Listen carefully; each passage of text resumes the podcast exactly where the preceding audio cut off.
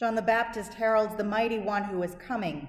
John teaches that preparation for God's reign is not a matter of identity, but of bearing fruits of merciful justice, radical generosity, and vocational integrity. Today's gospel comes from Luke, the third chapter, beginning with the seventh verse. John said to the crowds that came out to be baptized by him, You brood of vipers, who warned you to flee from the wrath to come? Bear fruits worthy of repentance. Do not begin to say to yourselves, We have Abraham as our ancestor. For I tell you, God is able from these stones to raise up children to Abraham. Even now the axe is lying at the root of the trees. Every tree, therefore, that does not bear good fruit is cut down and thrown into the fire. And the crowds asked him, What then should we do?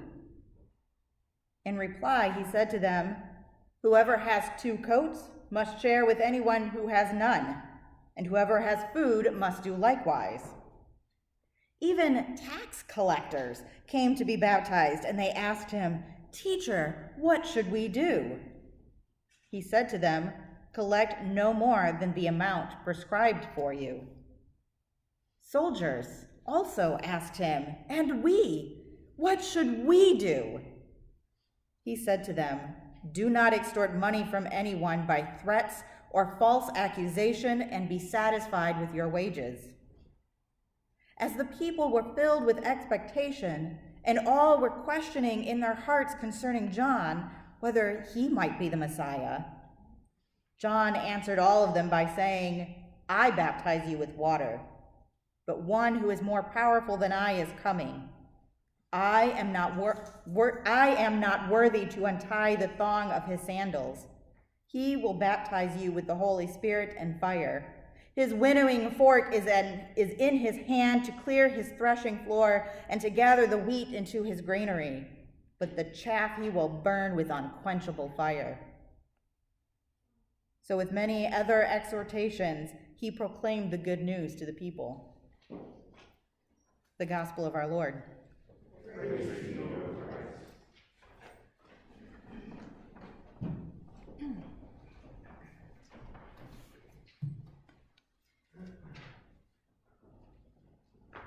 Our gospel reading today picks up where we left off last week, when Luke established John in time and as a prophet in the tradition of Isaiah, concerned for all peoples and calling those around him to repent and prepare for the coming of God.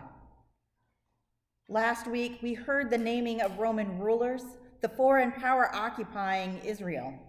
Their power and influence was so ubiquitous that even the Jewish religious leaders, Annas and Caiaphas, were named with Tiberius, Pilate, and Herod. Even they were captive to and complicit in Rome's damage to the people of Israel. In today's portion, John speaks to the crowds of his own people who have come to be baptized. And it isn't exactly friendly sounding. John isn't messing around, he isn't suffering fools. Prophets see what is and what ought to be. They speak that truth to power and to people everywhere. You brood of vipers. John associates those who are coming to him now with the snake of Genesis 3 1 through 7, tempting humanity away from God. Who warned you to flee from the coming wrath? Bear fruits worthy of repentance. John is a prophet of the apocalypse. The end of this age will be replaced by the age to come, the realm of God realized here and now. He tells the people to turn from sin and to return to God, to a life that embodies divine aims. The axe is lying at the root of the trees. The apocalyptic separation is underway. Repentance, turning away from sin, is urgent Humanity has not just once turned away from God, it does it over and over and over again, choosing sin, choosing our own hedonism over right relationship with God and with one another. As we talked about last week, John aims to remind the people of their formation as the people of God in the wilderness.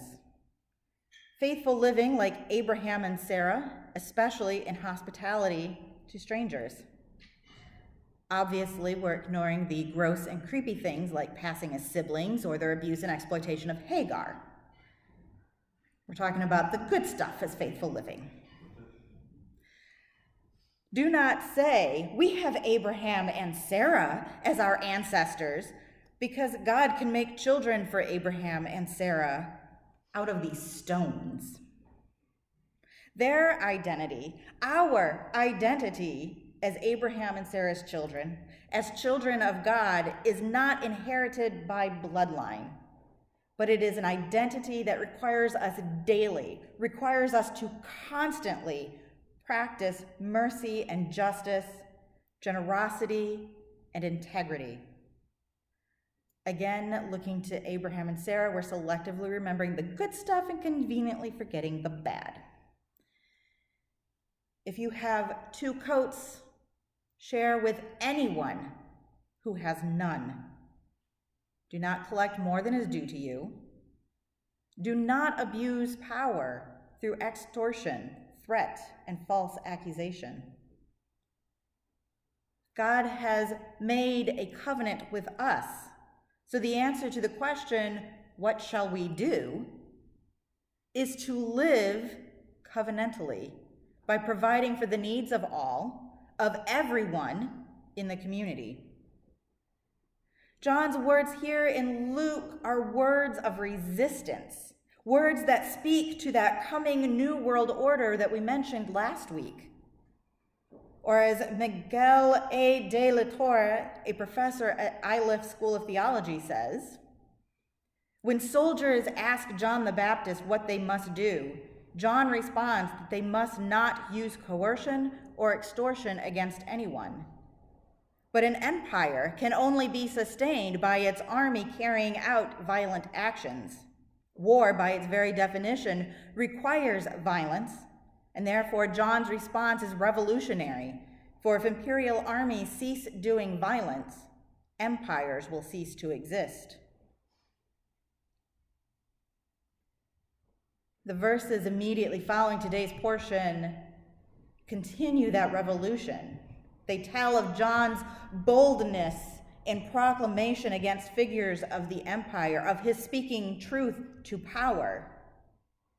And some of those real world bodily consequences of saying the things that need to be said, especially to and about the people that don't want to hear them.